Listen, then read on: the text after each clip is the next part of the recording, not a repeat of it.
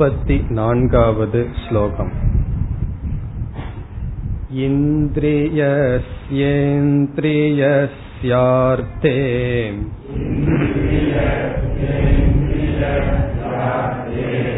ராகத்வேஷௌ வ்யவஸ்திதௌ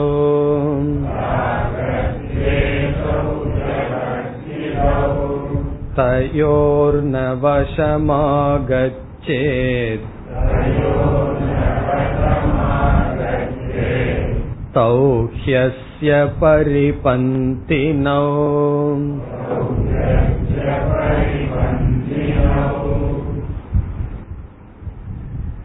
முப்பத்தி மூன்று 34 இந்த இரண்டு ஸ்லோகங்களில் பகவான் ஒருவருடைய பிரகிருத்தியை ஸ்வபாவத்தை மாற்ற முடியாது என்றும் விவேகத்தினால் ஸ்வபாவத்தை மாற்ற முடியும் என்றும் கூறுகிறார். முதலில் சத்ருஷம் சேஷ்டதேஹே சேஷ்டதே ஸ்வஸ்யாஹா பிரகிருதேஹே, ஒருவருடைய பிரகிருத்தியின்படி ஞானியும் கூட நடக்கிறார்கள், வாழ்கிறார்கள். அதை நிக்கிரகம் செய்வதனால் ஒரு பலனும் இல்லை என்று சொன்னார். இதிலிருந்து என்ன கருத்தை பகவான் நமக்கு சொல்ல விரும்புகிறார் என்றால், யாருடைய குணத்தையும் மாற்ற வேண்டும் என்று முயற்சி செய்யக்கூடாது. பிறகு அவரவர்களை அப்படியே விட்டு விடுவதா, ஒருவருடைய குணம் மாறவே மாறாதா என்றால், அவர்களாக மாற விரும்பினால்தான் மாற்ற முடியுமே தவிர, மற்றவர்கள் இனியொருவருடைய பழக்க வழக்கங்களையோ சிந்தனைகளையோ செயல்களையோ குணத்தையோ மாற்ற முடியாது. இது ஒரு முக்கியமான கருத்து. காரணம், நம்முடைய வாழ்க்கையில் பல சமயங்களில் நம்முடைய மனம் துயரப்படுவதற்கு காரணம் மற்றவர்களுடைய நடத்தையை மாற்ற விரும்புகின்ற காரணத்தினால். அதுவும் நமக்கு வேண்டியவர்களாக இருப்பார்கள், ஆகவே மாற்ற வேண்டும் என்ற எண்ணத்தில் துக்கப்படுகின்றோம். ஆகவே பகவான் ஒரு உண்மையை சொல்கிறார், யாருடைய குணத்தையும் மாற்ற முடியாது. இவ்விதம் கூறியவுடன் நமக்கு என்ன சந்தேகம் வந்தது? அப்படி என்றால் சாஸ்திரம் எதற்காக என்ற கேள்வி வருகிறது. சுயமுயற்சி என்பது ஒன்று இல்லையா என்றால், அதற்கு பதில் பார்த்தோம். நம்முடைய சம்ஸ்காரங்கள் ராகத்வேஷத்தை மட்டும் மனதில் உற்பத்தி செய்யும். அந்த ராகத்வேஷமே செயலாக வடிவெடுக்காது.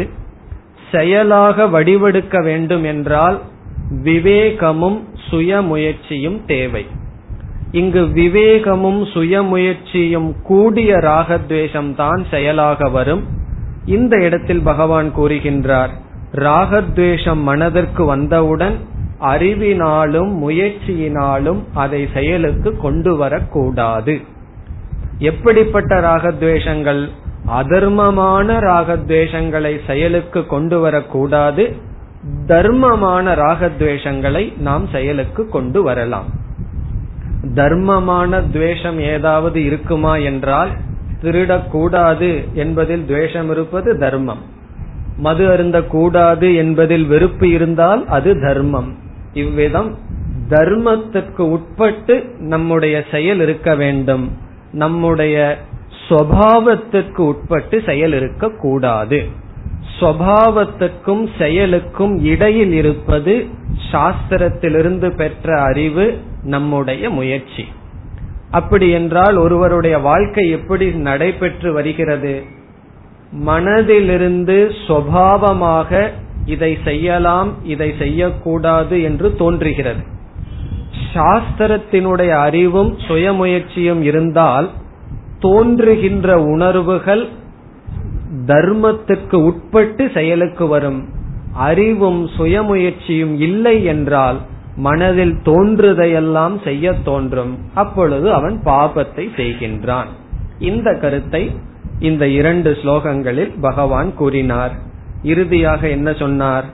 ராகத்வேஷங்கள் பரிபந்தினோ, உன்னுடைய பகைவன் ஞானிக்கு ஒருவனுக்கு ராகத்வேஷம்தான் பகைவன் என்று சொன்னார். இனி அடுத்த ஸ்லோகத்தில் 35வது ஸ்லோகத்தில் வேறொரு கருத்தை பகவான் கூறுகின்றார். ஸ்ரேயான் ஸ்வதர்மோ விகுணஹ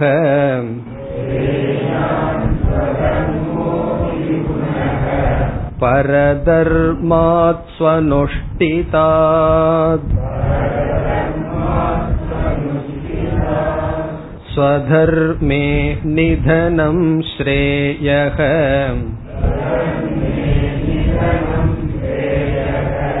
பரதர்மோ பயாவஹ.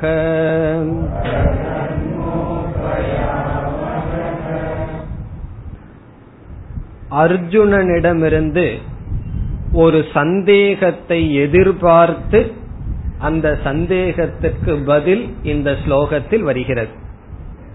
அர்ஜுனன் அப்படிப்பட்ட சந்தேகம் ஒன்றும் கேட்கவில்லை, அடுத்த ஸ்லோகத்தில் தான் கேட்கின்றான்.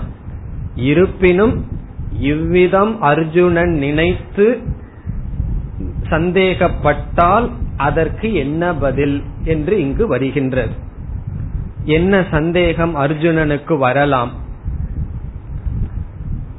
ஸ்வதர்மத்தை செய்ய வேண்டும் அல்லது தர்மப்படி வாழுதல் கர்மயோகம்.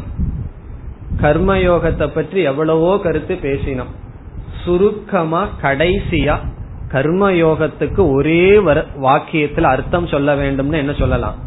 தர்மப்படி வாழுதல் கர்மயோகம். தர்மப்படி வாழ்க்கையை அமைத்தால் அது கர்மயோகம். இப்ப தர்மத்தை நாம் கடைபிடிக்க வேண்டும். இந்த தர்மம் எங்கு சொல்லி இருக்கின்றது? வேதத்தில், ஸ்மிருதியில் சொல்லியுள்ள தர்மங்களை பின்பற்ற வேண்டும். அப்பொழுது அர்ஜுனன் நினைக்கலாம், நான் சாஸ்திரத்தில் சொன்ன தர்மத்தை பின்பற்ற வேண்டும், அவ்வளவுதான். சாஸ்திரத்தில் சந்நியாசம் என்ற தர்மம் சொல்லி இருக்கின்றது, அதை நான் பின்பற்றுகின்றேன், இதில் என்ன தவறு என்று பகவானிடம் கேட்கலாம் அல்லவா? வேறு ஏதாவது நிஷித்த கர்மம் சாஸ்திரத்துல செய்யக்கூடாதுன்னு சொல்லி இருக்கிறத செய்தால்தானே அதர்மம். சாஸ்திரத்துல சொல்லி இருப்பதை செய்வது அதர்மம் அல்ல. இப்ப சாஸ்திரத்துல சுராம்னா பிபேத்னு சொல்லியிருக்கு. சுராம் என்றால் மது, மதுவை அருந்தாதேன்னு சாஸ்திரம் தெளிவா சொல்லியிருக்கு. அந்த செய்யக்கூடாதுங்கிறத செய்தால் அதர்மம். ஆனா சாஸ்திரத்துல சந்நியாசம்ங்கிறது சொல்லி இருக்கே, அப்பொழுது சந்நியாசம் என்பது சாஸ்திரத்தில் சொல்லி இருக்கின்ற காரணத்தினால் சந்நியாசத்தை நான் ஏற்றுக்கொள்வதில் என்ன தவறு? அதுவும் சாஸ்திரம் சொன்னது தானே என்று அர்ஜுனன் பகவானிடம் கேட்டால் அதற்கு பதில் இந்த ஸ்லோகத்தில் பகவான் சொல்கின்றார். இப்போ பொதுவாக என்ன சந்தேகம் என்றால், ஒவ்வொருவருக்கும் அவர்களுடைய கடமை என்று இருக்கும். அவரவர்களுடைய கடமையை ஸ்வதர்மம் என்று சொல்லப்படுகிறது. அவரவர்கள் செய்ய வேண்டிய டியூட்டி, கடமைகளுக்கு ஸ்வதர்மம் என்றும், மற்றவர்கள் செய்ய வேண்டிய கடமையை பரதர்மம் என்றும் சொல்லப்படுகிறது. ரெண்டுமே தர்மம்தான். மற்றவர்கள் செய்ய வேண்டிய கடமை எனக்கு பரதர்மம், நான் செய்ய வேண்டிய கடமை எனக்கு ஸ்வதர்மம் என்று தர்மத்தை ஒவ்வொருவரும் இரண்டாக பிரிக்க வேண்டும். எதெல்லாம் தர்மமோ அதையெல்லாம் செய்யணுங்கிற நியதி இல்லை. அப்படி இருந்தால் என்ன ஆகும்? சந்நியாசமும் நான் செய்வேன், காரணம் அதுவும் சாஸ்திரத்தில் சொன்ன தர்மம் என்று அர்ஜுனன் கேட்டு விடலாம். அதற்கு பதிலாக எதெல்லாம் தர்மமோ அதை நான் செய்வது கர்மயோகம் அல்ல, எது ஸ்வதர்மமோ அதை செய்ய வேண்டும். பிறகு தர்மமாக இருந்தாலும் எது எனக்கு ஸ்வதர்மம் அல்லவோ அது பரதர்மம். அது அதர்மம்னு சொல்லக்கூடாது. எதெல்லாம் என்னுடைய கடமையோ அதுதான் தர்மம், எதெல்லாம் எனக்கு கடமை இல்லையோ அதெல்லாம் அதர்மம் அல்ல, அது பரதர்மம். மற்றவர்களுடைய கடமை. இப்ப கர்மயோகத்துல இனி ஒரு பகுதி வருகிறது. என்ன பகுதி? தர்மத்தை செய்ய வேண்டும் என்பது கர்மயோகம், ஸ்வதர்மத்தை செய்ய வேண்டும் என்பது கர்மயோகம், பரதர்மத்தை செய்யக்கூடாது என்பது கர்மயோகம். இதனுடைய அர்த்தம் என்ன? மற்றவர்களுடைய டியூட்டிய நீ செய்யாதே. இது எதுக்கு பகவான் சொல்லணும்னா, பகவான் இத சொல்லணும், எல்லோருக்கும் அவரவர்களுடைய காரியம் செய்யறதுல இன்ட்ரெஸ்ட் இல்லை, இனி ஒருத்தருடைய காரியத்துல போய் தலையிட்டு செய்யறதுல ரொம்ப இன்ட்ரெஸ்ட். இந்த உலகத்துல பார்த்தோம் அப்படின்னா, அவரவர்கள் அவரவர்கள டியூட்டிய செய்யறத விட்டுட்டு தேவையில்லாத மற்றவர்களுடைய டியூட்டிய போய் செஞ்சிட்டு இருப்போம். அதனாலதான் அடிக்கடி என்ன சொல் நம்ம காதுக்கு வருகிறது, இதுல நீ தலையிடாதே. யாராவது நம்மை பார்த்து இதுல நீ தலையிடாதேன்னு சொன்னார்கள் என்றால் நம்ம என்ன தப்ப பண்ணிருக்கோம்? பரதர்மத்தை செய்துள்ளோம். பரதர்மம்னா நமக்கு எது டியூட்டி இல்லையோ, நம்ம எதை செய்ய வேண்டாமோ அதை நாம் செய்துள்ளோம். அது அதர்மம் அர்த்தம் அல்ல, சாஸ்திரத்துல அது கண்டிக்கப்படவில்லை, இருந்தாலும் பரதர்மம் ஒரு விதத்தில் அதர்மம் என்று இங்கு பகவான் சொல்றார். அந்த செயலே அதர்மம் அல்ல, அந்த செயல் நமக்கு அதர்மம். சொதர்மத்தை விட்டு பரதர்மத்தை செய்வது என்பது அதர்மம், தவறு என்று இங்கு பகவான் காட்டுகிறார். இதெல்லாம் நம்முடைய அன்றாட வாழ்க்கையில் செய்கின்ற தவறுகள். நம்முடைய கடமையை நாம் செய்ய வேண்டும், மற்றவர்களுடைய கடமையில் தலையிடக்கூடாது. அவங்க சரியா செய்யவில்லையே, நாம் போய் கொஞ்சம் சேர்ந்து செஞ்சாதான் நல்லா இருக்குமே, அதெல்லாம் நம்ம சொல்லுவோம். அது நம்முடைய கடமை அல்ல, அது அவரவர்களுடைய கடமை. மற்றவர்கள் கடமையை செய்யாமல் தவறு செய்தால் அதனுடைய பலனை அவர்கள் அனுபவிப்பார்கள், அவர்கள் அனுபவிக்க வேண்டும், நாம் தலையிடக்கூடாது. சில பேர் என்ன செய்வார்கள் தெரியுமோ, வீட்டு குழந்தை அது படிச்சு முன்னுக்கு வரணும், அந்த ஹோம்வொர்க் எல்லாம் பெற்றோர்கள் செய்தா இது என்ன சொதர்மமா பரதர்மமா? காரணம் என்னன்னா, அவன் செய்யவில்லைன்னா நான் செய்யணும், கடைசியில மார்க் அவனுக்கு வரணும். அவனுக்கு மார்க் வருமே தவிர புத்தி வராது. காரணம் என்ன? எல்லா வேலையும் நம்ம செய்தால் அது பரதர்மம், அதர்மம். இப்படி பல உதாரணம் சொல்லலாம். இப்போ ஒரு மாணவன் இருக்கின்றான், சாஸ்திரப்படி மாணவனாக இருப்பவனுக்கு சொதர்மம் படித்தல், அதனாலதான மாணவன் சொல்றான். அத பிரம்மச்சரிய ஆசிரமத்துல ஒருவனுடைய சொதர்மம் என்னன்னா படித்தல். ஸ்டூடெண்ட் லைஃப்ல என்ன பண்ணணும்னா ஸ்டூடெண்டா இருக்கணும். இப்ப இங்க பகவான் என்ன சொல்றார், ஒரு கால் சொதர்மத்தை ஏதோ ஒரு காரணத்தினால நன்கு செய்ய முடியலன்னு வச்சுக்குவோமே, வேறொரு தர்மத்தை நல்லா செய்ய முடியுது, அப்படி ஒரு சூழ்நிலை வருகிறது. சொதர்மம் செய்யணும், ஏதோ ஒரு காரணத்தினால் சொதர்மத்தை நன்கு செய்ய முடியவில்லை, ஆனா பரதர்மத்தை நன்கு செய்ய முடிகிறது. இங்க பகவான் சொல்றார், குறையுடன் செய்யப்படுகின்ற சொதர்மம் உயர்ந்தது, நன்கு செய்யப்படுகின்ற பரதர்மம் உயர்ந்தது அல்ல அப்படின்னு சொல்றார். எப்படி? மாணவன் சொதர்ந்தரம் படிக்க வேண்டியது, சொதர்மம் படிக்க வேண்டியது, படிக்கிறது குறைவாக இருந்தாலும் கூட தப்பு கிடையாது. அத முதல்ல பெற்றோர்கள் நல்லா புரிஞ்சுக்கணும். எல்லா பெற்றோர்களும் நம்ம பையன் ஃபர்ஸ்ட்லயே வரணும்னா அது எப்படி நடக்கும்? இப்ப எல்லாத்துக்கும் அதுதான் ஆசை, நம்ம பையன் ஃபர்ஸ்ட்லயே வரணும்னு சொல்லி ஏதோ படிக்கிறானா அது போதும்.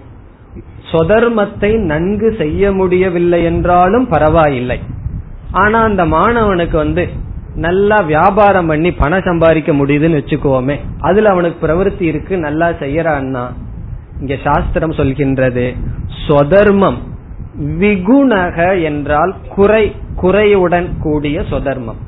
நன்கு செய்ய முடியாத சொதர்மத்தை காட்டிலும் நன்கு செய்கின்ற பரதர்மம் உயர்ந்தது அல்ல, நன்கு செய்யப்படுகின்ற பரதர்மம் என்றும் உயர்ந்தது அல்ல.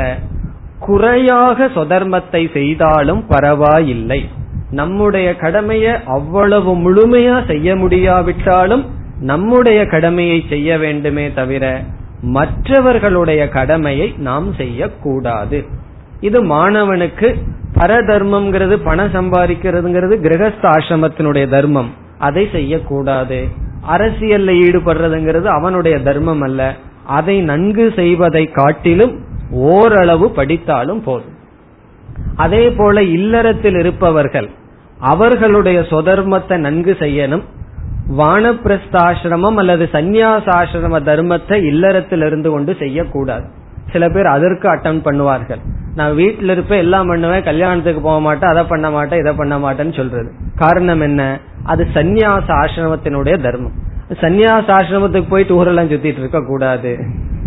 அது அவர்களுடைய தர்மத்தை செய்ய வேண்டும். அப்படி அவரவர்கள் அவரவர்களுடைய தர்மத்தை குறைவாக செய்தாலும் பரவாயில்லை, பரதர்மத்தை அனுஷ்டானம் செய்யக்கூடாது. இப்ப இல்லறத்தில் இருப்பவர்கள் அவர்களுடைய கடமையை செய்ய வேண்டும். அதே போல வானப்பிரஸ்தன்னா யார்? இன்றைய காலத்துல ரிட்டையர்ட் ஆனவர்கள் எல்லாம் வானப்பிரஸ்தவர்கள் தான். அவர்கள் என்ன செய்யணும்னா, அவர்களுக்கு என்ன சொதர்மம் தெரியுமோ, ஒரு வேதத்துல ஒவ்வொரு ஆசிரமத்துக்கும் முக்கியமான கடமை சொல்லியிருக்கு. அப்படி வானப்பிரஸ்த ஆசிரமத்தில் இருப்பவர்களுக்கு 2 கடமை, 2 தான் இப்ப அவங்க செய்வதில்லை. ஒன்று குறைவாக சாப்பிடுதல், இனி ஒன்று மௌனமாக இருத்தல். 2மே வாய்க்கு தான் சொல்லியிருக்கு. இந்த 2ம் தான் வானப்பிரஸ்த ஆசிரமத்தில் இருக்கிறவங்களுடைய கடமை. வேதம் நல்லா சிந்திச்சு சொல்லியிருக்கு. இப்ப இல்லறத்திலிருந்து ஆபீஸ் போயிட்டு ஊரெல்லாம் சுத்திட்டு இருக்கிற வரைக்கும் கொஞ்சம் அதிகமா சாப்பிட்டாலும் உடம்புக்கு ஒண்ணும் வராது, ஏன்னா உழைப்பு இருக்கு. ரிட்டையர்ட் ஆனதுக்கு அப்புறம் ஒரு வேலையும் கிடையாது. சும்மா அந்த தென்னையில் உட்காந்துட்டு நியூஸ் பேப்பர் படிக்கிறத தவிர ஒரு வேலையும் கிடையாது. அப்போ என்ன ஆகணும்னா குறைவா சாப்பிடணும். அதனாலதான் எல்லா பிரச்சனையும் வருது. நம்ம சாப்பிடாதனால நோய் வரல, அதிகமா சாப்பிடுறதுனாலதான் நோய் வந்துட்டு இருக்கு. அதனால வேதம் எல்லாம் தெரிஞ்சு வானப்பிரஸ்தாசிரம ரிட்டையர்ட் ஆயிட்டோம் அப்படின்னா சம்பாதிக்கிறது இல்ல, சாப்பிட்றத பாதியா மாத்திரணும். ஆனா அதுல வேற நேரம் போறது என்ன பண்றது, டைம் பாஸ்ன்னு சாப்பிட்டு இருக்க வேண்டியதா இருக்கு. அப்படி வானப்பிரஸ்தாசிரமத்தினுடைய கடமை மௌனம், ஜபம், விரதம், இப்படி எல்லாம் சொல்லியிருக்கு. இத குறைவா செய்தாலும் பரவாயில்லையே தவிர பரதர்மத்தை, பரதர்மம் என்ன செய்வார்கள் தெரியுமோ, கிரகஸ்தாசிரம தர்மத்தை பின்பற்ற ஆரம்பிச்சிடுவாங்க. மறுபடியும் வேலைக்கு போகணும், சம்பாதிக்கணும்னு சொல்லி அது கூடாது. அதே போல சந்நியாசி, சந்நியாசியினுடைய கடமை சாஸ்திரம் படிக்கணும், அதை 4 பேர்த்துக்கு எடுத்து சொல்லலாம், அதை தவிர ஒன்னும் கிடையாது. இதை குறைவாக செய்தாலும் குறையுடன் செய்தாலும் பரவாயில்லையே தவிர இல்லறத்தில் இருக்கின்ற தர்மம், அது என்ன தர்மம் தெரியுமோ, பணத்தை சேகரிப்பது, இதை செய்யக்கூடாது. பணத்துக்காக எந்த காரியத்தையும் செய்யக்கூடாது. இவ்விதம் அவரவர்கள் அவரவர்களுடைய சொதர்மத்தை செய்வது நல்லது, பரதர்மத்தை நன்கு செய்வதை காட்டிலும். எதற்கு பகவான் இப்படி சொல்கிறார் என்றால், ஓரளவு அவரவர்கள் சொதர்மம் எப்படி அமையும்னா அவர்களுடைய குணத்துக்கு தகுந்தாற்போல் தான் அமையும். அப்படி அமைஞ்சா நல்லது, அப்படி அமைய வேண்டும். அப்பொழுது மோகத்துக்கு உட்பட்டு சோம்பலினாலேயோ வேறு காரணத்தினாலேயோ எனக்கு எவ்வளவு தகுதியோ அதற்கு அப்பாற்பட்டு காரியத்தை செய்ய நமக்கு தோன்றலாம். நம்முடைய கெப்பாசிட்டி, நம்முடைய தகுதி, நமக்கு எவ்வளவு அர்ஹதை இருக்கோ ஒரு காரியத்தையோ ஒன்ன செய்வதற்கோ அதை விடுத்து வேறு ஒருவருடைய டியூட்டி, கடமையை செய்ய நமக்கு தூண்டுதல் வரும். அதை நாம் செய்யக்கூடாது. அவரவர்களுடைய குணப்படி கர்மத்தை, சொதர்மத்தை செய்ய வேண்டும். அதனால அந்த காலத்துல பரம்பரை நன்கு இருந்தது. ஒருவருடைய குணத்துக்கு தகுந்தாற் போல ஜாப், சூழ்நிலை கிடைக்கும். ஆனா இந்த காலத்துல எல்லாம் அப்படி இல்லை. நம்முடைய குணத்துக்கு தகுந்த ஜாப்பா கிடைச்சிட்டு இருக்கு. எது கிடைக்குதோ அதுல நம்ம படிக்க வேண்டியது இருக்கு. அதனால ஒரு உதாரணம் சொல்லுவார்கள். ஒரு பையனுக்கு சின்ன வயசுல இருந்து ஆசிரியரா போகணுங்கிற ஆசை இருந்ததாம், அது அவனுடைய சம்ஸ்காரம்.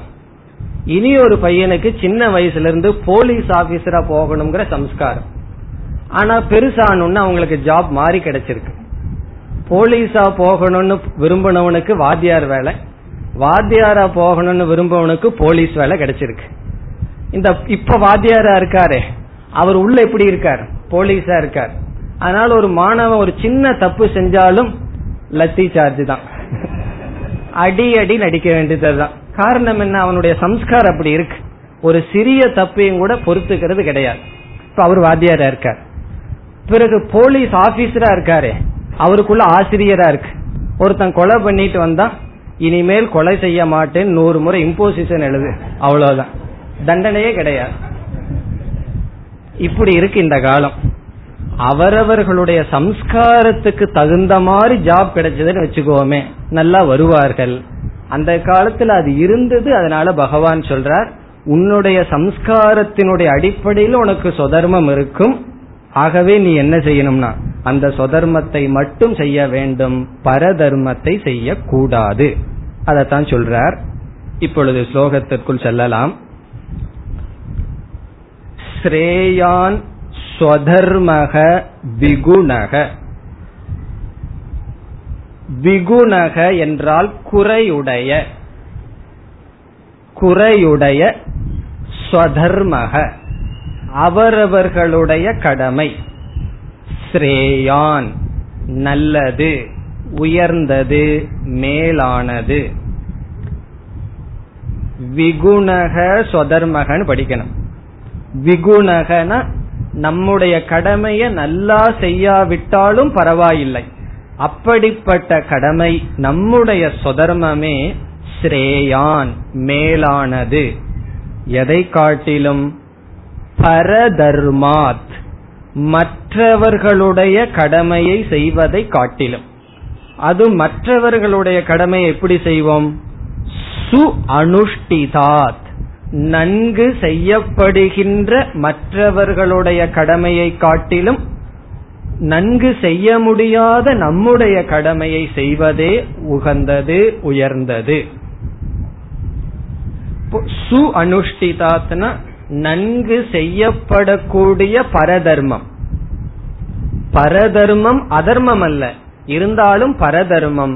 நன்கு செய்யப்படக்கூடிய மற்றவர்களுடைய கடமையை காட்டிலும் நன்கு செய்ய முடியாத நம்முடைய கடமையே உயர்ந்தது. இப்ப இந்த இடத்துல அர்ஜுனனை வச்சு பார்த்தா எப்படி, நீ சந்நியாசாசிரமத்துக்கு போய் ஏதோ அந்த கடமையை செய்யணும்னு விரும்புகின்றாய், அதை காட்டிலும் உன்னுடைய க்ஷத்ரிய தர்மம் ஸ்வதர்மம் உயர்ந்தது. அப்படி அவன் சந்நியாசத்துக்கு போனாலும் என்ன ஆகும்னா, ஏதாவது ஒரு மிருகம் வந்து அவனுடைய தபசுக்கு இடையூறா இருந்தா என்ன பண்ணுவான்? ஒரு சந்நியாசியா இருந்தான்னா வேற இடத்துக்கு போயிடுவான். அர்ஜுன் என்ன பண்ணுவான்? உடனே வில்ல தேட ஆரம்பிச்சிருவான். ஏன்னா அந்த சக்தி அவனுக்கு இருக்கே. அந்த பழைய சம்ஸ்காரம் வந்து விட கூடாது. பல பேர்த்துக்கு வந்துருது, கொஞ்சம் எல்லாத்தையும் விட்டுட்டு சன்னியாசியா போவார்கள், பிறகு பழைய அக்கௌண்டண்டா இருப்பார்கள், வேற ஏதாவது காரியத்தை பண்ணி இருப்பார்கள், அந்த சம்ஸ்காரம் அப்படியே மேல வந்துடும். அதனாலதான் சாமிஜி சொல்லுவார்கள், நன்கு பக்குவப்படாம சன்னியாசி ஆயிட்டா என்ன ஆவான்னா ரிஷிகேஷ் போய் ருத்ராட்சம் வியாபாரம் ஆரம்பிச்சிருவார். காரணம் என்னன்னா பழைய சம்ஸ்காரம், இங்க வேற ஏதோ வியாபாரம் எல்லாம் வேண்டான்னு விட்டுட்டு அங்க போய் கொஞ்ச நாள்ல அவர் அசோசியேஷன் ஆரம்பிச்சிருவார், சாது அசோசியேஷன் சொல்லி ஆரம்பிச்சு ஏதாவது வியாபாரம் பண்ணிட்டு இருப்பார். காரணம் என்ன? அந்த சம்ஸ்காரங்கள் மேலே வந்து விடுவதை நாம் பார்க்கின்றோம்.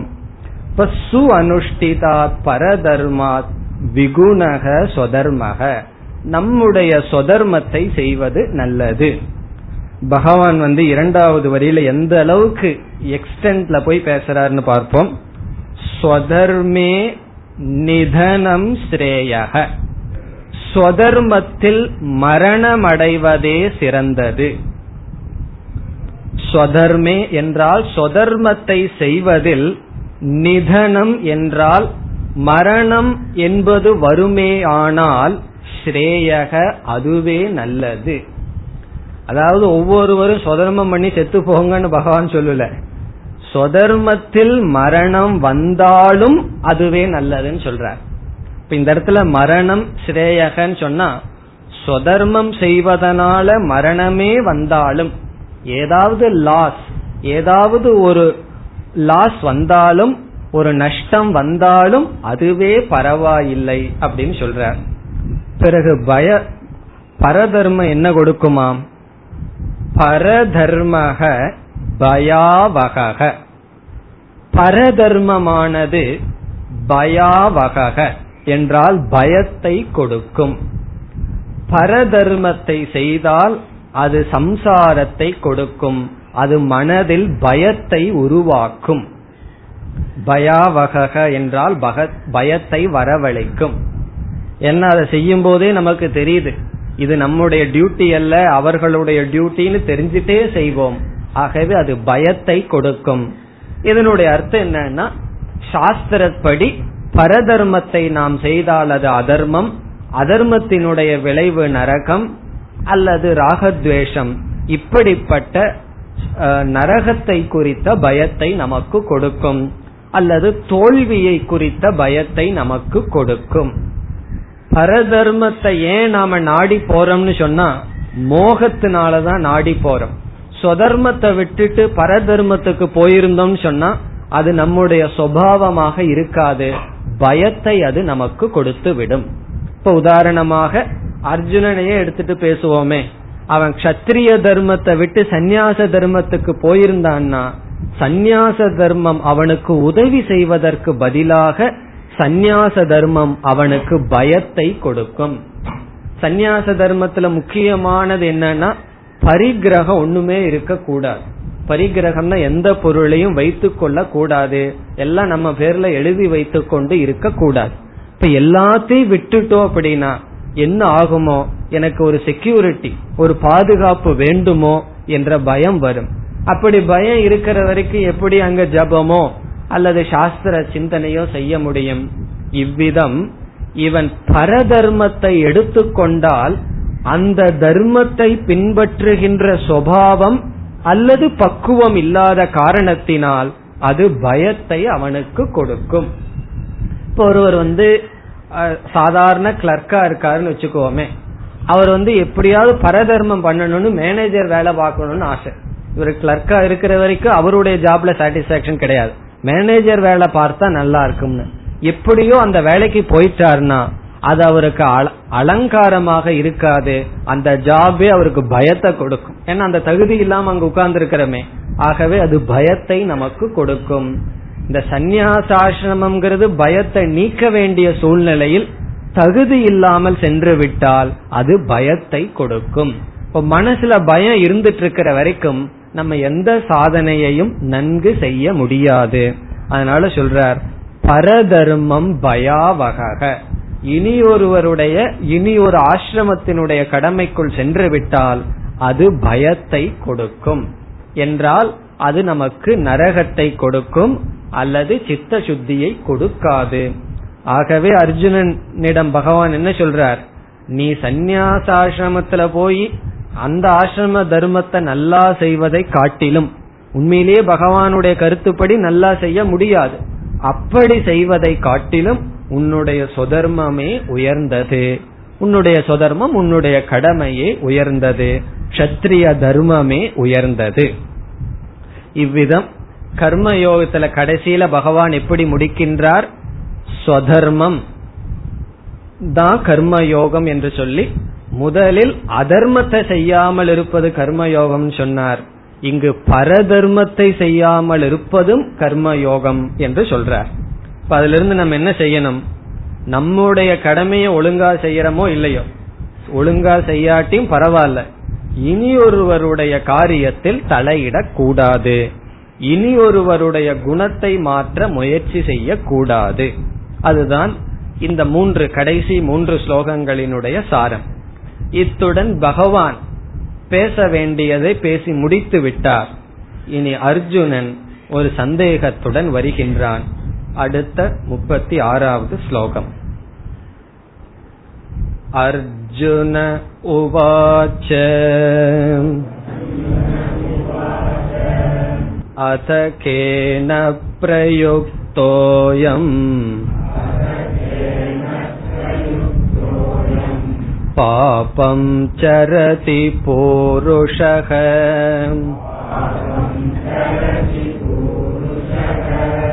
அனிச்சன்னபி வார்ஷ்ணேயம்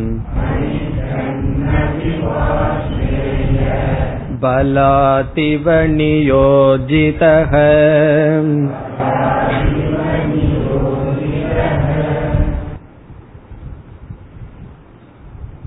அர்ஜுனன் ஒரு சந்தேகத்தை இங்கு கேட்கின்றான். அர்ஜுனனுடைய சந்தேகம் என்னவென்றால், யாருக்குமே பாபம் செய்ய வேண்டும் என்ற ஆசை கிடையாது. பாபத்தை சம்பாதிக்கணுங்கிற ஆசை யாருக்காவது இருக்குமா? இந்த உலகத்தில் யாருக்குமே இருக்காது.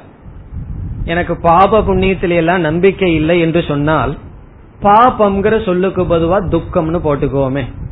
ஏன்னா பாவத்தினுடைய விளைவு துக்கம். இப்ப யாருக்காவது துக்கத்தை சம்பாதிக்கணுங்கிற ஆசை இருக்குமா? ஒரு திருடங்கிட்ட கேட்கலாம், அல்லது யாரிடம் வேண்டுமானாலும் கேட்கலாம். யாருக்காவது துக்கத்தை ஈட்ட வேண்டும், துக்கத்தை சம்பாதிக்கணும்னு ஆசை இருக்குமோ என்றால் இருக்காது. துக்கம்ங்கிற இடத்துல பாபம்ங்கிற வார்த்தையை இங்கு அர்ஜுனன் பயன்படுத்துகிறான். யாருக்குமே பாபத்தை சம்பாதிக்க வேண்டும் என்ற ஆசை கிடையாது, இதுல சந்தேகமே இல்லை. இப்படி இருந்தும் ஏன் மனிதன் பாபத்தை செய்கின்றான்? இதுதான் அர்ஜுனனுடைய கேள்வியின் சாரம். ஏன் பாபம் செய்கிறான் கேள்விக்கு பதில் சொல்லலாம். ஒரு நிபந்தனை அர்ஜுனன் சொல்றான், பாபம் செய்ய விரும்ப. அதுக்கு அர்ஜுனன் சொல்றான், யாரோ ஒருவர் அல்லது ஏதோ ஒன்று ஒருவனுக்குள் இருந்து பாபத்தை தூண்டிக்கொண்டு இருக்கின்றது, அது என்ன என்று கேட்கின்றான். இப்பொழுது ஸ்லோகத்திற்குள் சென்றால், அத அத என்ற சொல் கேள்வி கேட்கப்படுகிறது என்பதை காட்டுகின்றது. பிரஷ்னக ஆரப்யதே, கேள்வி கேட்கப்படுகிறது என்பதை அர்ஜுனன் காட்டுகின்றான். அத அப்படின்னு சொன்னதிலிருந்தேவே ஏதோ ஒரு கேள்வி வருகிறது என்பதை பகவானுக்கு காட்டுகின்றான். பிறகு நேரடியாக கேள்வியை கேட்கின்றான்.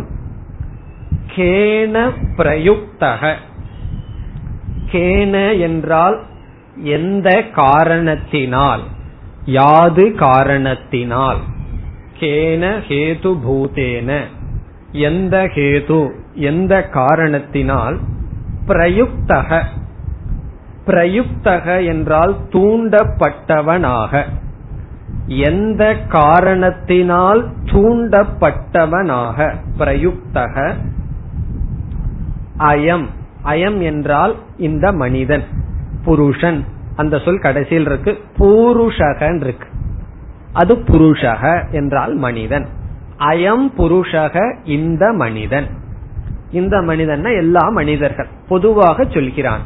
ஒரு மனிதன், அயம் பூருஷகனா ஒரு மனிதன், எதனால் தூண்டப்பட்டவனாக, எதனால் சேர்ந்தவனாக, பாபம் சரதி பாபத்தை செய்கின்றான். பாபம்னா பாப கர்மம். இந்த இடத்துல பாபம் என்றால் பாபத்தை பாபத்தை உருவாக்குகின்ற செயல்கள், அதர்மமான கர்மத்தை. சரதி என்றால் ஆச்சரதி செய்கின்றான். எதனால் தூண்டப்பட்டு இந்த ஒரு மனிதன் பாபத்தை செய்கின்றான். பிறகு இரண்டாவது வரியில் அனிச்சன் அபி, இச்சன் என்றால் விரும்பியவனாக, அனிச்சன் என்றால் விருப்பம் இல்லாதவனாக இருந்தும், அபி என்றால் அவனுக்கு பாபத்தை செய்யணும்னு விருப்பம் கிடையாது. இவ்விதம் விருப்பம் இல்லாதவனாக இருந்தும் ஏன் பாபத்தை செய்கின்றான். வார்ஷ்ணேய என்பது கிருஷ்ணனை அழைக்கின்றான். ஹே வார்ஷ்ணேய, விஷ்ணு குலத்தில் பிறந்த ஹே கிருஷ்ணா, அனிச்சன் அபி, அவனுக்கு விருப்பம் இல்லாமையில், அவனுக்கு விருப்பம் கிடையாது. யாருக்குன்னா எல்லோருக்கும் அர்த்தம், யாருக்குமே பாபம் செய்யணுங்கிறதுல ஆசை கிடையாது. அப்படி ஆசை இல்லாமல் இருந்தும் ஏன் பாபத்தை செய்கின்றான். பிறகு ஒரு உதாரணம் சொல்கின்றான். பலாத் இவ நியோஜிதக, பலாத் என்றால் பலவந்தப்படுத்தப்பட்டவனாக, பலாத் என்றால் அவனுக்கு விருப்பம் இல்லாமல் அல்லது ரொம்ப ஃபோர்ஸ் அர்த்தம். பலம்னு சொன்னா இந்த இடத்துல மிக மிக ஃபோர்ஸ், மிக மிக தூண்டுதலுடன் நியோஜிதக என்றால் சேர்ந்தவனாக, சேர்க்கப்பட்டவனாக. அதாவது ரொம்ப போர்ஸா பலாத்காரம் சொல்றோம் அல்லவா, அவ்விதம் மிக மிக பலத்துடன். நியோஜிதக என்றால் அதில் அவனை செயல்படுத்துவது போல, மிக மிக பலத்துடன் அதில் தள்ளப்பட்டவன் போல, விருப்பம் இல்லாமல் இருந்தும் ஏன் ஒருவன் பாபத்தை செய்கின்றான். இதுதான் அர்ஜுனனுடைய கேள்வி. இந்த கேள்வியை கேட்டோடனே நமக்கும் இந்த கேள்வி சரியாக படுகிறது. காரணம் என்ன, யாருக்குமே பாவம் செய்யணுங்கிற ஆசை இல்லை, இருந்தாலும் மனிதர்கள் ஏன் பாவம் செய்கிறார்கள், அதுவும் எப்படி தூண்டப்பட்டவர்களாக, உள்ள பலாத்காரமாக ஏதோ ஒன்று அவர்களுக்குள்ள இருந்து அவர்களை பாப செயலுக்கு இழுத்து செல்கின்றது. அது என்ன, அது ஏன் என்பது அர்ஜுனனுடைய கேள்வி. இனி பகவான் அதற்கு பதில் சொல்ல வருகின்றார். அடுத்த ஸ்லோகம்.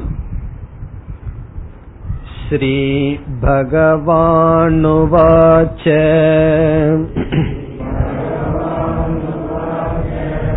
காம ஏஷ க்ரோத ஏஷஹ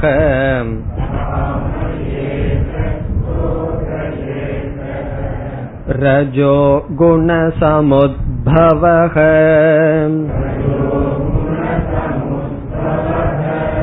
மகாஷணோ மகாபாப்மாம்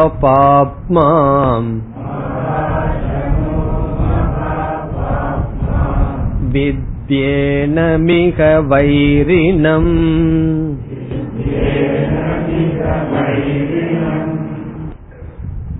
பகவான் பதில் கூறுகின்றார், எதனால் ஒருவன் பாபத்தை செய்கின்றான், விருப்பம் இல்லாமல் இருந்தும் ஒருவன் ஏன் பாபத்தை செய்கின்றான். அதற்கு பதில் காம ஏஷ குரோத ஏஷக. காமம் அல்லது ஆசை, ஆசை வசப்பட்டு பாபத்தை செய்கின்றான், ஆசையினால் பாபத்தை செய்கின்றான் என்பது பதில், சுருக்கமான பதில். ஏஷகன்னு சொல்றார் பகவான். இந்த அப்படின்னு பிரத்யக்ஷமா காட்டுறார், எல்லோருடைய மனதிலும் இருக்கின்ற இந்த ஆசைதான் காரணம். இந்த ஆசை காரணமாக ஒருவன் பாபத்தை செய்கின்றான் என்பது பதில். சாஸ்திரங்கள்ல எல்லாம் ஆசைய பத்தி ரொம்ப சொல்லியிருக்கு, பல புராணங்கள்ல எல்லாம் பெரிய பெரிய கதைகளே எதற்குனா ஆசைய பற்றி விளக்குவதற்காகத்தான் பல கதைகளும் பல உதாரணங்கள் எல்லாம் சொல்லப்பட்டுள்ளது. இந்த யயாதிங்கிற முனிவன் எத்தனையோ வருஷம் அடைஞ்சும் அனுபவித்தும் ஆசை தீராம கடைசியில ஆசைக்கு தீனிய போட்டுட்டு இருக்க அது தீராதுன்னு சொல்லி உணர்ந்ததாக எல்லாம் கதைகள் பல வந்துள்ளது. அதெல்லாம் எதற்குனா இந்த ஆசையினுடைய சுரூபத்தை விளக்குவதற்காக. இப்ப பகவான் என்ன பதில் சொல்றார், ஆசைன்னு பதில் சொல்றார். இது ஒரு பதில் மாதிரி நமக்கு தெரிகிறதா? அர்ஜுனன் என்ன கேள்வி கேட்டான், ஏன் எல்லோரும் பாபத்தை செய்கிறார்கள். ஏற்கனவே அர்ஜுனன் ஒரு வார்த்தையை சொல்லியிருக்கான், அனிச்சன் அபி, இச்சை இல்லாமல். யாருக்குமே பாவம் செய்யறதுக்கு ஆசை இல்லை. ஆசைங்கிற வார்த்தையை அர்ஜுனன் பயன்படுத்தல, இச்சாங்கிற வார்த்தையை பயன்படுத்தினான். யாருக்குமே பாபத்தை செய்ய இச்சை இல்லை, இருந்தும் ஏன் பாவத்தை செய்கின்றான். பகவானுடைய பதில் காமக. வேற வார்த்தையை தான் சொல்லியிருக்கார். காமகன இச்சா, ஆசை. ஆசைப்படாத போதிலும் ஏன் ஒருவன் பாவத்தை செய்கிறான். பகவானுடைய பதில் ஆசை. இது பதில் மாதிரி தெரிகின்றதோ? அதான் அர்ஜுனனே சொல்லிட்டானே, ஆசைதான் யாருக்குமே இல்லை, பாவத்தை செய்யணுங்கிற ஆசை யாருக்குமே இல்லை, இருந்தாலும் ஏன் பாவத்தை செய்யறான்னு கேள்வியை கேட்டா அதுதான் ஆசைதான் அப்படின்னு பகவான் சொல்ற. முதல்ல பகவானுடைய பதில் எப்படி பொருந்தும் என்று பார்க்கலாம். பிறகு ஆசையை பற்றி எல்லாம் இங்கு விளக்கி பகவான் சொல்கின்றார். என்ன பதில்? அர்ஜுனனுடைய கேள்வியில் ஆசைப்படாத போதிலும் ஒருவன் பாபத்தை ஏன் செய்கின்றான், பகவானுடைய பதில் ஆசை. இப்ப இந்த இடத்துல நம்முடைய மனதை இரண்டாக பிரிக்க வேண்டும். நமக்கு தெரிஞ்ச விஷயம்தான். எப்படி பிரிக்கிறோம்? புத்தி மனக என்று இரண்டாக பிரிக்கின்றோம். நம்ம மனசில் இருக்கிற எண்ணங்களை இரண்டாக பிரிக்கப்படுகிறது. ஒன்று புத்தி அறிவு, இனி ஒன்று மனம். புத்தியினுடைய சொரூபம் என்ன? நிச்சயம் பண்றது புத்தியினுடைய சொரூபம் அறிவு. மனதினுடைய சொரூபம் என்ன? சந்தேகப்படுதல், எமோஷனல், விதவிதமான உணர்வுகள் எல்லாம் மனதினுடைய சொரூபம். புத்திங்கிறது நம்ம மனசுல இருக்கு, எல்லாமே எண்ணங்கள் தான். ஆனாலும் இரண்டாக நம்முடைய மனம் பிரிக்கப்பட்டு இருக்கின்றது. இந்த ரெண்டும் பிரிக்கப்படலின்னு வச்சுக்கோமே, நமக்கு சம்சாரம்ங்கிறதே கிடையாது, சம்சாரம்ங்கிறதே தோன்றாது. புத்தி மனம்னு பிரிக்கப்பட்டுள்ளது. இப்ப அர்ஜுனனுடைய கேள்வியில ஒருவனுக்கு அறிவுப்படி பார்க்கையில் புத்தி என்ன சொல்லுது? பாபத்தை செய்யக்கூடாதுன்னு சொல்லுது. இப்போ புத்தியினுடைய அடிப்படையில் புத்தி என்ன சொல்கின்றது? புத்தின அறிவு, அறிவு என்ன சொல்கிறது? இது பாபம், இதை செய்யக்கூடாதுன்னு சொல்லுகிறது. பகவான் சொல்கின்ற இச்சா என்பது மனதில் இருக்கின்ற ஆசை. அப்ப யுத்தம் யாருக்கு நடக்குதுன்னு சொன்னா நம்முடைய மனதிற்கும் புத்திக்கும் நடக்கின்றது. மகாபாரத யுத்தம் எங்கேயோ இல்ல, ஒவ்வொருவருடைய அந்த கரணத்திலயும் மகாபாரதம் இருக்கு, யுத்தம் நடந்துட்டு இருக்கு. யாரு ரெண்டு பேர்த்துக்கு யுத்தம் நடக்கின்றது? புத்திக்கும் மனதிற்கும். புத்தி என்ன சொல்லுது? இத செய்யலாம். மனசு என்ன சொல்லுது? இத செய்யக்கூடாது. நல்லதா இருந்தா மனசு சொல்லாது. புத்தி என்ன சொல்லும்? காலையில 4 5 மணிக்கு எந்திரிக்கலான்னு புத்தி சொல்லும். ஆனா அந்த வேலையை செய்ய வேண்டியது மனசு, அது செய்யாது. அது நைட்டு செஞ்சிடும், சரி செஞ்சிடலான்னு படுத்துக்கும். காலையில் என்ன பண்ணும்? அது செய்யாது. இப்ப புத்தி ஒன்னு சொல்கின்றது, மனசு இனி ஒன்றை செய்கிறது. புத்தி என்ன சொல்கின்றது? இன்னைக்கு கீத கிளாஸுக்கு போலாம். மனசு என்ன சொல்லுது? டிவியில ப்ரோக்ராம் நல்லா இருக்கு அப்படின்னு சொல்லுது. இப்ப நீங்க எல்லாம் எதனுடைய அடிப்படையில் வந்திருக்கிறீர்கள்? புத்தியை கேட்டு விட்டீர்கள். அப்படி புத்தி என்ன சொல்கின்றது? அறிவுப்படி எது நல்லதோ அதை சொல்லுது. மனசு என்ன சொல்லுது? எது சுகமோ அதை சொல்கின்றது. இப்ப பகவான் சொல்றார், புத்தியில பார்த்தோம்னா யாருக்குமே பாபம் செய்ய விருப்பம் இல்லதான், அது புத்தி தெளிவா சொல்லிடுது. ஆனால் இந்த மனசு இருக்கே, புத்தியினுடைய சொல்படி கேட்டு நடக்க வேண்டிய மனசு இருக்கே, அந்த மனசுக்குள்ள ஆசை இருக்கின்ற காரணத்தினால் புத்தியின் சொல்படி கேட்காமல் அதனுடைய சுபாவப்படி நடக்கின்றது. அது பாபத்தை உருவாக்குகிறது. இப்ப பகவான் காமகன்னு சொல்லும் பொழுது மனசுல இருக்கின்ற ஆசைய சொல்றார். அர்ஜுனன் ஆசைப்படாமல் சொல்லும் போது புத்தியில் வந்த ஆசையை சொல்கின்றான், புத்தியில வந்த அறிவு. இப்ப அறிவு என்ன சொல்லுது? பாவத்தை செய்யக்கூடாதுன்னு சொல்லுது. இப்ப அறிவுப்படி யாருக்குமே பாவம் செய்ய வேண்டிய அவசியம் இல்லை, பாவம் செய்ய விருப்பம் இல்லை. ஆனால் மனமானது புத்தியின் சொல்படி கேட்கவில்லை. இந்த மனம்ங்கிறது ஒரு கருவி. அது எப்படிப்பட்ட கருவின்னு சொன்னா ஒரு குதிரைய போல ஒரு கருவி. ஒரு உபநிஷத்துல இந்த உவமையெல்லாம் பேசப்பட்டுள்ளது. ரதம்ங்கிறது சரீரம், மனம்ங்கிறது அங்க கடிவாளமாக சொல்லப்பட்டது.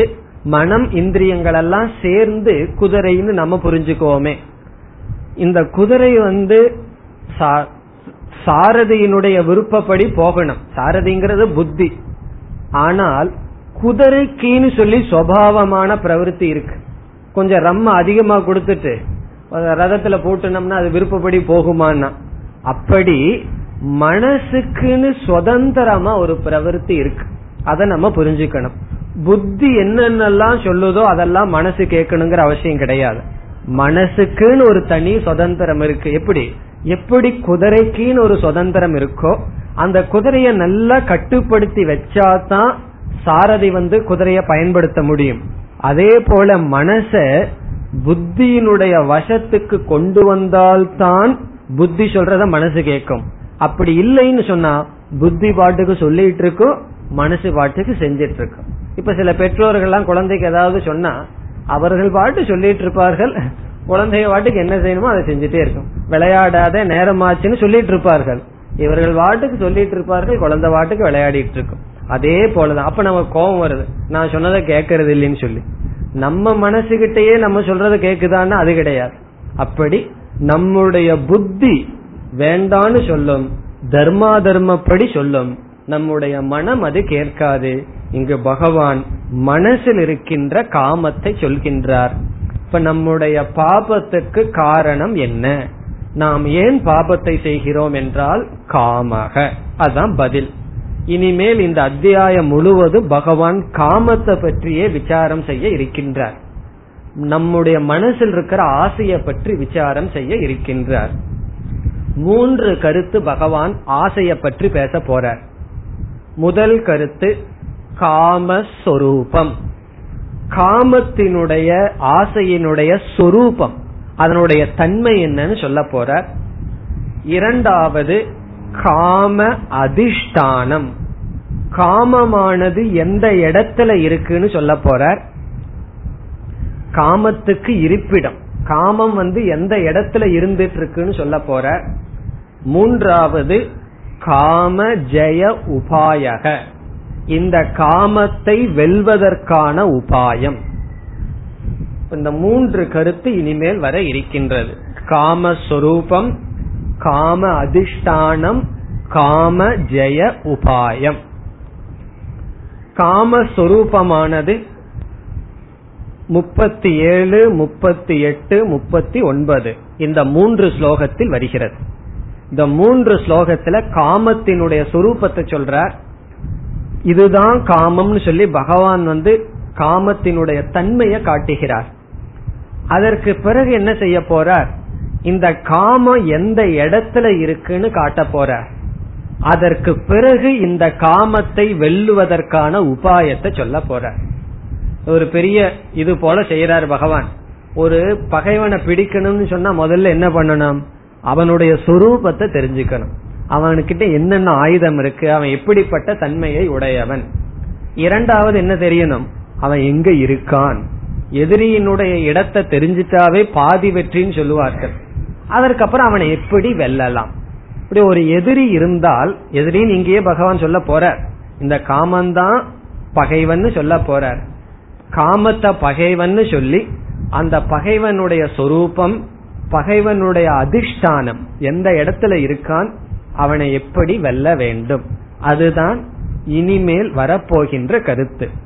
இனிமேல் இந்த மூன்று ஸ்லோகத்தை படிக்கும் போது எப்படி படிக்கணும், காமத்தினுடைய சுரூபம், காமம்ங்கிறது ஆசை, ஆசையினுடைய சுரூபத்தை பகவான் சொல்றார். இனி ஸ்லோகத்திற்குள் செல்லலாம். ஏஷக காமக, ஏஷகன பிரத்யக்ஷமா தெரியுது. காமம் இருக்கா இல்லையா, ஆசைனா என்னன்னு யாருக்காவது விளக்கணுமா? எல்லோருடைய மனசிலும் பண்டில் பண்டிலா என்ன இருக்குன்னா ஆசைதான் இருக்கு. ஒரு ஆசையை நீக்கினதுக்கு அப்புறம் என்ன ஆகுது, வேற ஒண்ணு விழுகுது. அப்படி ஆசைகள் இருந்து கொண்டே இருக்கு. ஏஷகங்கிற சொல்லு பிரத்யக்ஷம், நம்முடைய அனுபவத்துல சித்தமாக இருக்கின்ற காமக. இனி காமத்தினுடைய இனி ஒரு பகுதியை பகவான் சொல்றார். காமத்தினுடைய ஒரு பகுதி ஆசை, இது வேணும், அதோட சம்பந்தம் வைக்கணும், அதை அடையணும், அப்படிங்கிறது ஆசை. காமத்தினுடைய இனி ஒரு பகுதி என்னவா, ஏஷக குரோதக. குரோதக என்றால் வெறுப்பு, கோபம், கோபப்படுதல் அல்லது வெறுப்பை அடைதல். இதுவும் சங்கரர் சொல்றார், காமந்தான் குரோதமாக வடிவெடுக்கிறது.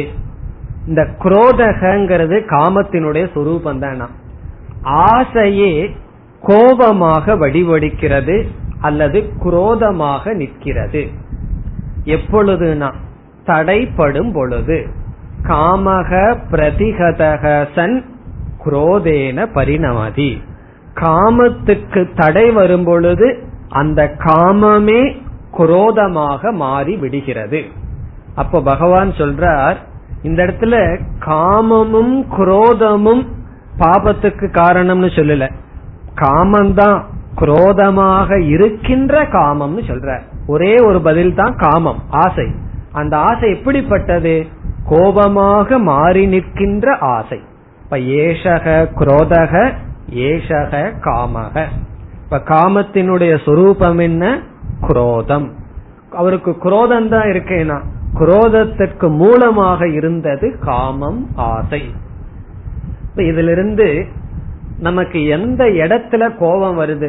சில பேருக்கு அது ஒரு சந்தேகம், கோபம் வந்துட்டே இருக்கே, எங்கிருந்து உற்பத்தி ஆகுது? ஒருவர் வந்து கேட்டார், இந்த கோபத்தினுடைய மூலம் என்ன, அதை கண்டே பிடிக்க முடியலையே என்று சொன்னார். பகவான் இங்க சொல்லியிருக்கார், குரோதத்தினுடைய மூலம் என்ன? காமக, ஆசை. அதனாலதான் எந்த இடத்துல ஆசை பற்று இல்லையோ அந்த இடத்துல குரோதமே வராது. பக்கத்து வீட்டு குழந்தை சரியாவே படிக்கல, குரோதம் வருதா? போய் அந்த குழந்தைய அடிக்கலாம் அப்படின்னு நமக்கு ஏதாவது ஒரு குரோதம் வருதா? வரவே வராது. நம்ம குழந்தை சரியா படிக்கலைன்னா எவ்வளவு குரோதம் வருது, நீ உங்க அப்பா மாதிரி இப்படித்தான் போவன்னு திட்ட வேண்டியதுதான் இருக்கு. என்ன, சில பேர் அப்படி திட்டுவார்கள். அல்லது அப்பா சொல்லுவார், நான் தான் படிக்கலையே, நீயாவது படிச்சு நல்லா வரட்டுமேன்னு சொல்லி குரோதம் எக்ஸ்ட்ரா வரும். மகன் கொஞ்சம் நினைப்பா, உங்க புத்தி தானே எனக்கு இருக்குன்னு சொல்லி. எல்லா குரோதத்துக்கு என்ன காரணம்னா காமாக. நம்ம பையன் நல்லா படிக்கணும், அது ஒரு காமம். அப்ப நம்ம பையன் படிக்க கூடாதுன்னு ஆசை இருக்கணும்னு சொல்லல, இருக்கிற உண்மையை நம்ம சொல்றோம், அவ்வளவு. குரோதம் ஏன் வருது? காமாக. காமம் இருக்கிறதுனால குரோதம் வருகின்றது. நம்மளுடைய முயற்சியை செய்வோம், படிக்கிறது படிக்காத அவன் தலையெழுத்துங்கிறது அறிவு நமக்கு வந்துட்டா குரோதம் இல்லாம காமம் மட்டும் இருக்கும். அப்படி காமமே குரோதமாக வடிவெடுக்கிறது.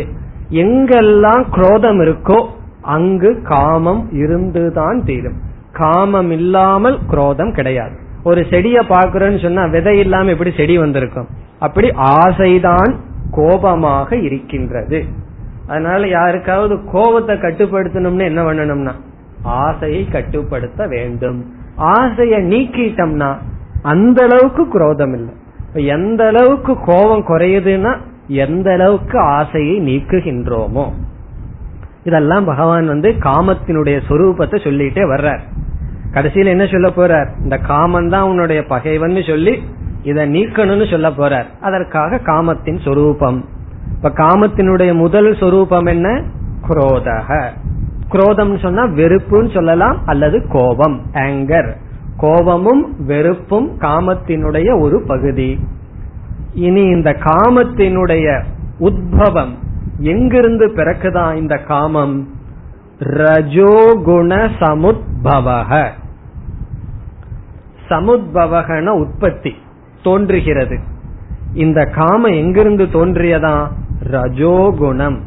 ரஜோகுணாத் சமுத்பவக உத்பவகன காரணம் எஸ்ய. எந்த காமத்திற்கு உற்பத்தி ஸ்தானம்? ரஜோகுணம். ரஜோகுணத்திலிருந்து தோன்றியது காமம். ரஜோகுணம்னா என்னன்னா எது காமத்துக்கு உற்பத்தி ஆவதற்கு காரணமோ அது ரஜோகுணம். அப்படிதான் நம்ம புரிஞ்சுக்கணும். காமத்தை எது உற்பத்தி செய்கிறதோ அது ரஜோகுணம். காமம்ங்கிறது என்னன்னா ரஜோகுணத்திலிருந்து வருவது. இது எப்படி இருக்குன்னு சொன்னா, ஒருவர் வந்து கேட்டார், உங்க வீடு எங்க இருக்குன்னு. பெருமாள் கோயிலுக்கு பக்கம்னார். பெருமாள் கோயில் எங்க இருக்குனார்? எங்க வீட்டுக்கு பக்கம்னா. அப்படி இருக்கு. ரஜோகுணத்திலிருந்து எது வருதோ அது காமம். காம எந்த இடத்திலிருந்து காமம் உற்பத்தி ஆகுதுன்னா ரஜோகுணம். ரஜோகுணம்னா என்னன்னா எது காமத்தை உற்பத்தி செய்கிறதோ அது ரஜோகுணம். அப்படி இருக்கின்றது. பிறகு இந்த ரஜோகுணத்தை பத்தி நல்லா புரிஞ்சுக்கணும்னா பகவான் வந்து 3 குணத்தை பத்தி விசாரம் பண்றார். அங்கு நல்லா சொல்ல போறார் ஒவ்வொரு குணத்தினுடைய தன்மையை. அங்கதான் நம்ம நன்கு விரிவாக பார்த்து இருக்கின்றோம். இங்கு ரஜோகுணம் என்றால் ஒரு விதமான சம்ஸ்காரங்கள், ஒரு விதமான பாவனை, நம்மை செயலில் ஈடுபடுத்தும், ஆசையில் ஈடுபடுத்தும், ஆசையை தூண்டுவது, செயலில் தூண்டுவது, அது ரஜோகுணம். அதிலிருந்து தோன்றுவது காமம். அப்ப காமத்தை குறைக்கணும்னு என்ன செய்யணும்னா ரஜோகுணத்தை குறைக்க வேண்டும்.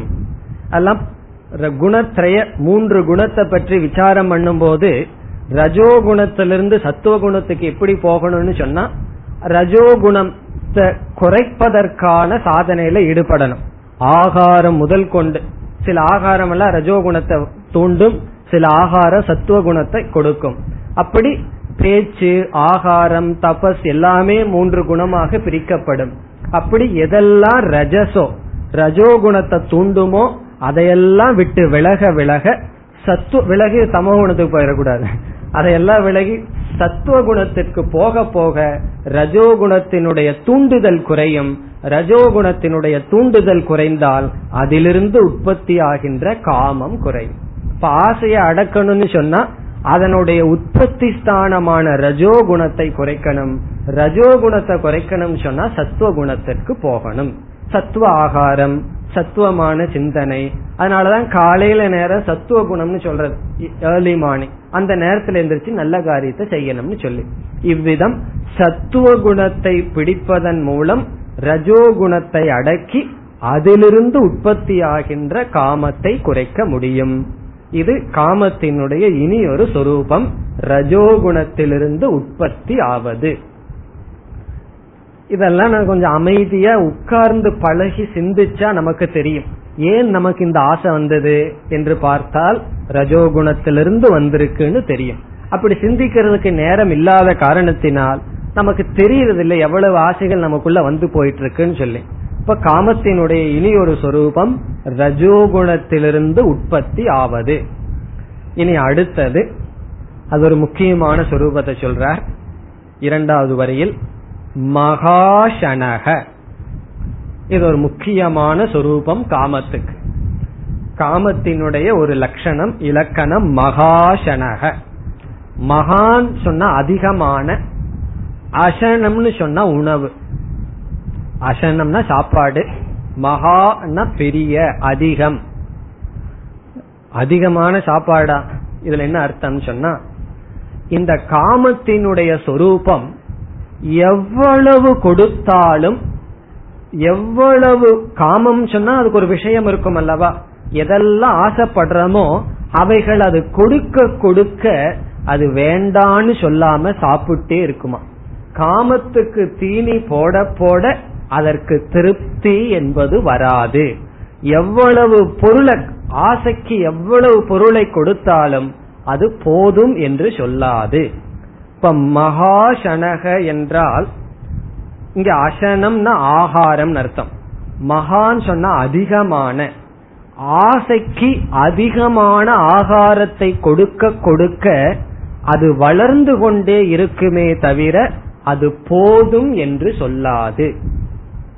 பகவானே சொல்ல போறார், நெருப்புக்கு உதாரணமா சொல்ல போறார். நெருப்புல வந்து அணைக்கணும்னு ஆசைப்பட்டு அதுல பெட்ரோல் ஊத்திட்டு இருந்தா எப்படி இருக்கும்னா, நெருப்புக்கு தீனிங்கிறது பெட்ரோலோ மரக்கட்டையோ, அதை கொடுக்க கொடுக்க நெருப்பு வளருமே தவிர அது குறையுமா? அப்படி ஆசைய குறைக்கணும்னு சொன்னா ரொம்ப பேர் என்ன முடிவு செய்கிறார்கள், என்னென்ன ஆசை இருக்கோ அதையெல்லாம் அனுபவிச்சுட்டா முடிஞ்சிருமே என்று நினைக்கிறார்கள்.